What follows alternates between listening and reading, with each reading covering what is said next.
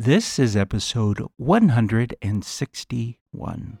Smarter Parenting welcomes you to our podcast series, The Parenting Coach for ADHD. Here to heal and elevate lives is your parenting coach, Siope Kinikini. Hello, everyone. Hi, how are you? My name is Siope. I'm your host here for this episode of the Smarter Parenting Podcast. So I am so excited. Thank you for joining me wherever you may be. I know there is so much happening in the world. Parents are busy taking kids to school, they are driving here and there, they have activities. And the fact that parents join in on this podcast is really a huge blessing for me. And I appreciate it. I really do. So I just want you to know how much I appreciate you spending time with us as we cover these topics that come up for parents all around the country in hopes of helping you on your parenting journey, specifically with children who have behavioral issues. Today, I'm going to be talking about how to set appropriate and healthy boundaries with families. Now, in setting appropriate boundaries with families, what I am talking about are boundaries that exist within a family unit. So, mom, dad, and child, as well as those who are outside of that immediate family unit. So, grandparents, aunts, uncles. How do we create appropriate and healthy boundaries in those systems, specifically when you're dealing with a child who is struggling behaviorally? Now, as we start to talk about this topic, I need to share an experience I had just last week. I went to dinner with my wife, uh, with a friend of mine, Brent, and his wife, Rachel, and we started talking about everything. I didn't think that this would be something that would lead towards a discussion about parenting, but it eventually did. Now, Brent and Rachel are brilliant people in their careers. They're both professionals and they know their stuff in their areas during dinner, we started to talk about our families. And they started to share more information about their eight year old daughter, who they believe is over empathetic. So, in their eyes, they see that if someone around her is hurt or is having difficulty, their eight year old daughter becomes consumed by them and their problems. And they were worried about it. So during this discussion over dinner, Rachel asked if they should be worried about this being over empathetic. Now, of course, I can't just sit there at dinner and have them give me, you know, the basic information. I had to start to ask more questions. And I did. I asked a lot of questions. So tell me more about this. Give me an example. Help me to understand. Now, while this is not a behavioral issue specifically, this was a concern from Brent and Rachel and their eight year old daughter in helping her. Now, as we started to discuss that being over empathetic towards someone else and their issues and their problems was noble, and it can be noble, what their daughter lacked was establishing appropriate boundaries. It's the boundaries that are the issue. She doesn't know where the other person's problems end and her responsibility ends. So there is a distinct line that many of us can draw in our relationships where we say, Oh, you're suffering. Okay, I can help here, but I can't go beyond that for my own mental health or because I'm just unable to do that. So we started to talk about establishing good boundaries for this eight year old daughter of theirs and how to do that. Now, Rachel talked about as well the reaction from her father According to Rachel, her father is overly critical of the situation and how it makes, you know, her daughter feel, but also how Rachel feels about it. As we explored this topic, Rachel began to tell me that her father would say offhand comments that Rachel and Brent were too lenient on her, and that's why their daughter was over emotional, and that it was their fault for creating this problem. And when I asked Rachel how she responded to this, she said her feelings were hurt, but she wouldn't say anything about it. Now, Brent started to talk during the, the conversation and said it was difficult for him to sit there and watch this happen, but not say anything as well. So we started to talk about boundaries and appropriate relationships with even parents or aunts and uncles or other people who are a part of our life, but we need to know when their help is necessary, where our lines are drawn, where they begin, where we end. We need to draw those lines. And that is really the core of establishing healthy and appropriate boundaries within family systems. So, there are three things I want to cover during this podcast. First, I want to talk about how all healthy relationships exist through contracts. The second thing I want to cover is that contracts change all the time. And then the final topic I want to cover during this podcast is how can you use the skill of effective communication in order to help shape these contracts and find something that is beneficial for everyone in the family. Okay, so three things. All healthy relationships exist through contracts. The second item I want to cover is changes in contracts are absolutely necessary and effective communication, how we can use effective communication to establish good boundaries. So let's start talking about the first one. All healthy relationships exist through contracts. One of the wisest comments I've ever received in regards to marriage is that marriage is a contract and you contract as a spouse to do certain things and they contract as a spouse to do certain things. And when those things are honored, when you enter into those agreements, that's what keeps the peace.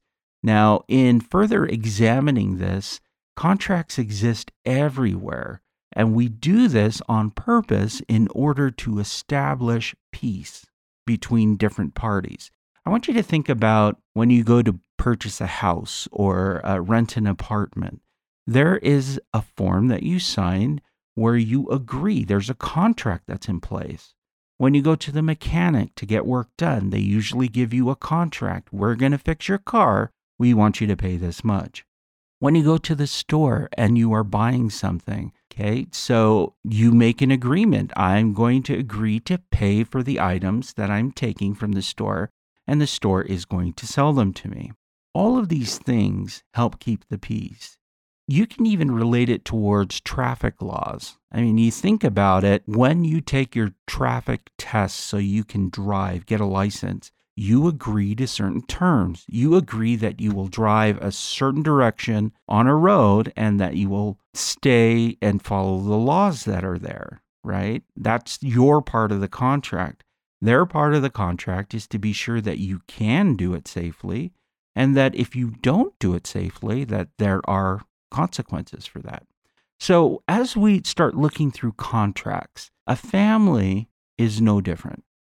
As you become an adult or a parent, your relationship with your parents changes.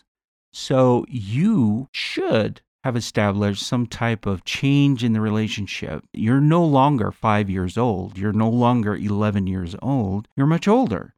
So, this requires you as an adult to examine what is the contract right now between me and my parents or me and other members of my family. And this is a hard discussion and hard introspective thing to do sometimes because it's wrapped up in emotion. Now, with Brent and Rachel, we talked about that during dinner. Said, okay, so what do you want from the relationship with your parents, with your father specifically? And what does your father expect from you? What is the contract? Now, it is essential for you to know exactly how the contract plays out, where the lines are. If you can be as definitive as possible, you can avoid a lot of pain later. So, know your boundaries. Know this is as much as I'm going to take. And after that, there are consequences to that. So, with Rachel, we started to establish some consequences for some of the boundary infractions she felt was happening in the home. So, when her father would say a rude comment about raising the child or being too lenient, she needed to draw a line and say, okay, I will accept him giving his feedback in this way if he is calm and if he is respectful. And by respectful, I had her define that, meaning he would say it to her talk to her about it and be willing to receive feedback. That is what she defined as respectful. So there's the line. She drew the line. This is my part of the contract. And his part of the contract was to communicate this with her appropriately, so not in front of their child. So I said, okay, great. So you've established this contract. Now it's time to present it to your father and let him know that these are the rules and what will be the consequences, Rachel, if he doesn't follow through. Rachel had to think about that but Rachel decided, hey, if he's not going to communicate well, then I'm just going to remove myself from the situation. It usually happens at his house, so I will just pack up the kids and we will leave to show him how serious that line is. I said, okay, can you do that? Emotionally, can you do that? And she said, yes, I feel like I can, and I know that my husband will support me. So I looked at Brent and I said, okay, will you support her? And of course, he's like, okay. Now, as you can see, we're bringing Brent into part of this contract, right? So it's great. So I said, okay, well, now you have to go and present this to your father, talk to him about it, talk about your expectations, let him know what the contract is according to you as the parent of your child. This is how you want to interact with him. Rachel was excited she felt like, hey, okay, finally I can establish good boundaries with my family members and I won't feel overly criticized or looked down upon. Now, as we continued to talk about establishing good boundaries, I did emphasize the need that contracts at times need to be changed. So, changes are necessary. I want you to think about contracts when they don't work. Sometimes you want to throw in a proviso or something that will make the contract come back into effect because sometimes one party or the other, for no fault of their own or for an inability to recognize the issue, they don't follow through with the contract. So, evaluation of contracts is necessary. With this idea in mind, we started to talk about their child who they want to teach her to how to have good boundaries so she doesn't become overly involved with people who have problems.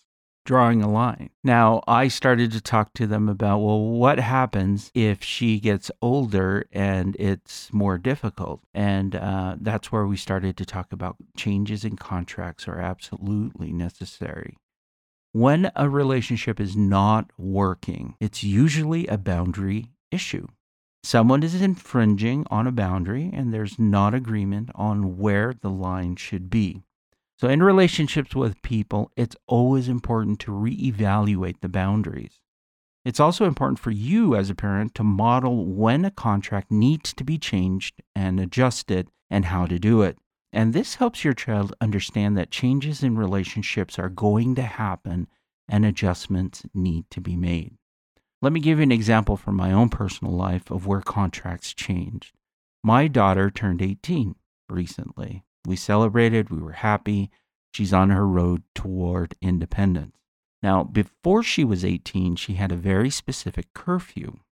We had all agreed that that was the contract. She came back on time, she would have more time out.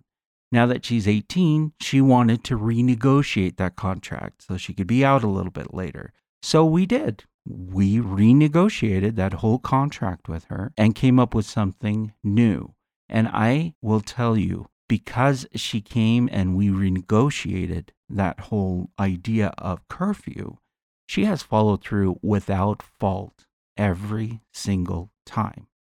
And will we adjust this again? Yeah, absolutely. Adjustments in contracts don't make previous contracts ineffective. What they mean is that people change, situations change, and you need to be open to making changes in contracts.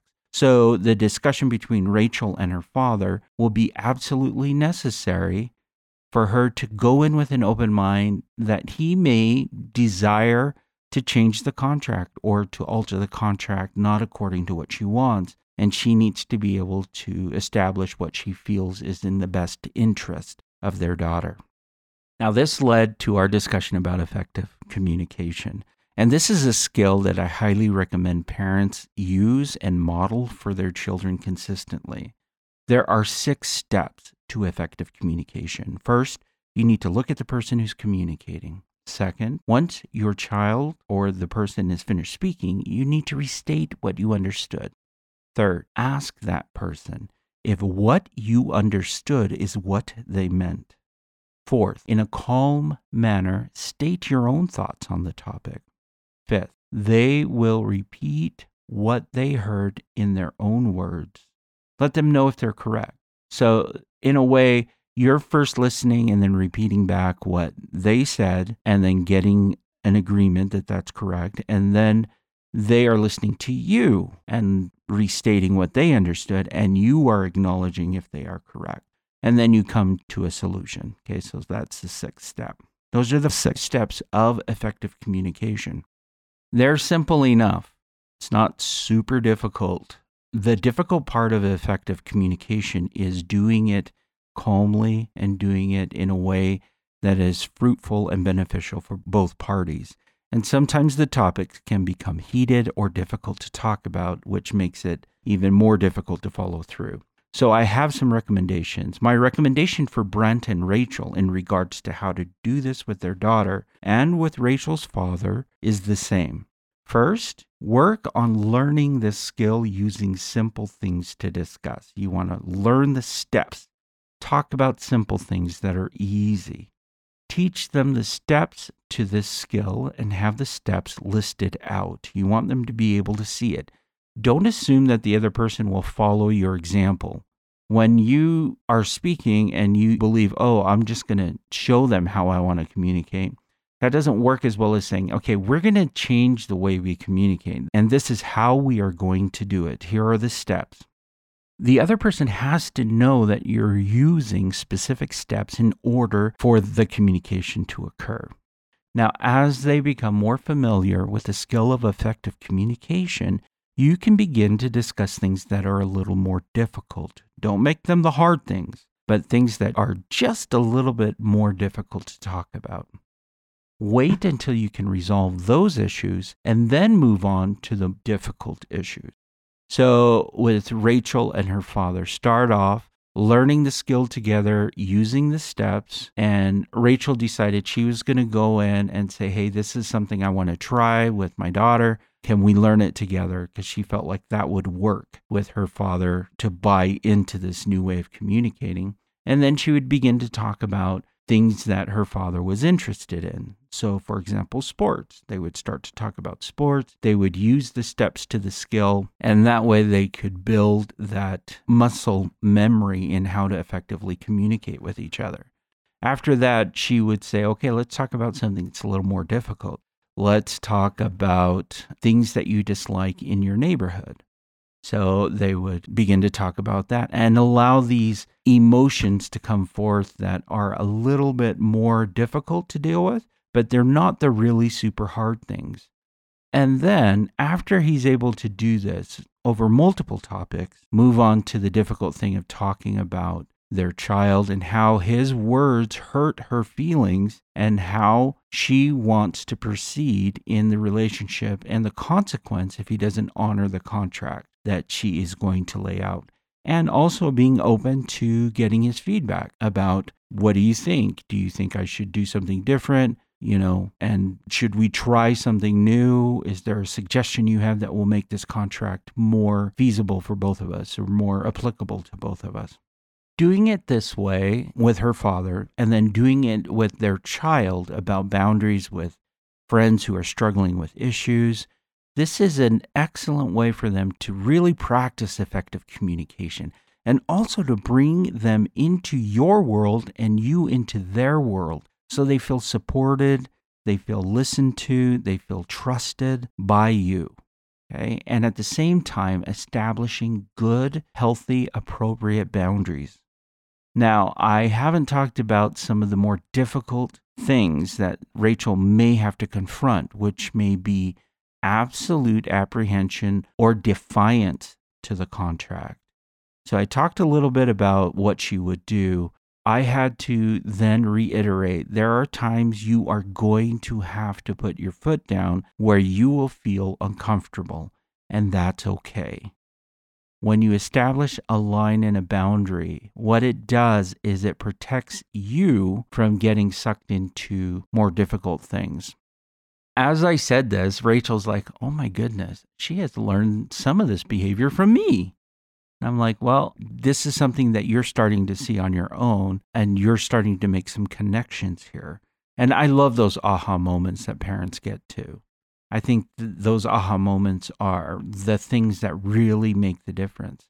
But she started to notice that instead of confronting and establishing good boundaries with her father, Rachel was modeling this idea that, hey, you know, someone can speak this way or be disrespectful or, you know, hurt my feelings, and I'm not going to do anything about it because I don't have a line that says, don't cross here. Let's keep this amicable. Let's keep this appropriate. Now, this is a skill your child is going to have to learn everywhere they go as they grow. I want you to think about when they go dating. What are the contracts to dating? What are the contracts to being with someone, a partner? When someone says no, they mean no. When someone says, hey, pay attention to me, pay attention to me. It's important to establish these contracts. You'll often find in communication issues, the lack of communication is because those lines, those boundaries have not been established.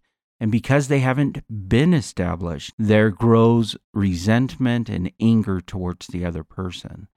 Think of things as contracts, reevaluate and reassess those contracts frequently as needed per the relationship that you're having, and use the skill of effective communication in order to establish those boundaries, how to work through them so you can come to an agreement. I guarantee you this is a life changer for your child. If your child can learn how to establish good boundaries this way and communicate these things, there is no topic that is off the table for them to come discuss with you. And it prepares them for a time when they are on their own. I am looking ahead for my daughter.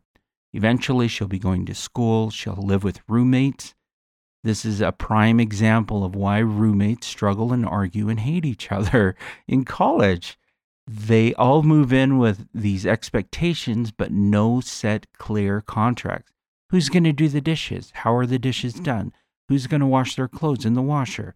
Are we going to divide this according to days?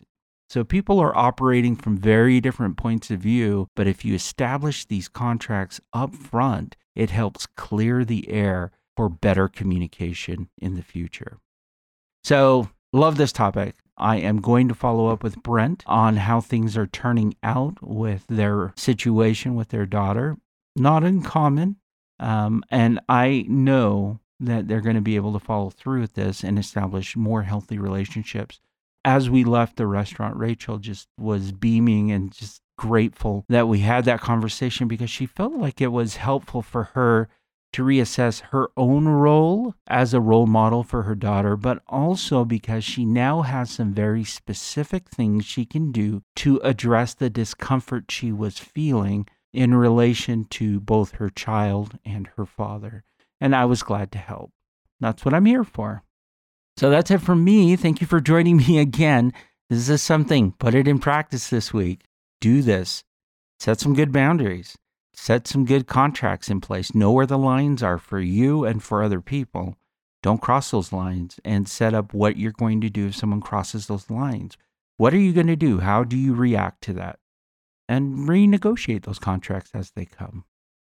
So, next week, Kimber will be providing the podcast episode, and then I will join you the week after that.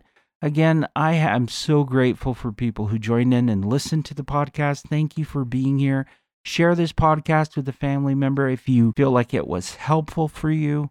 We are always here to help. You can find the skill of effective communication on the Smarter Parenting website for more detailed ways that you can use this skill with children and with adults. So jump over to the Smarter Parenting website and check it out. All right, that's it for me, and I will speak with you soon.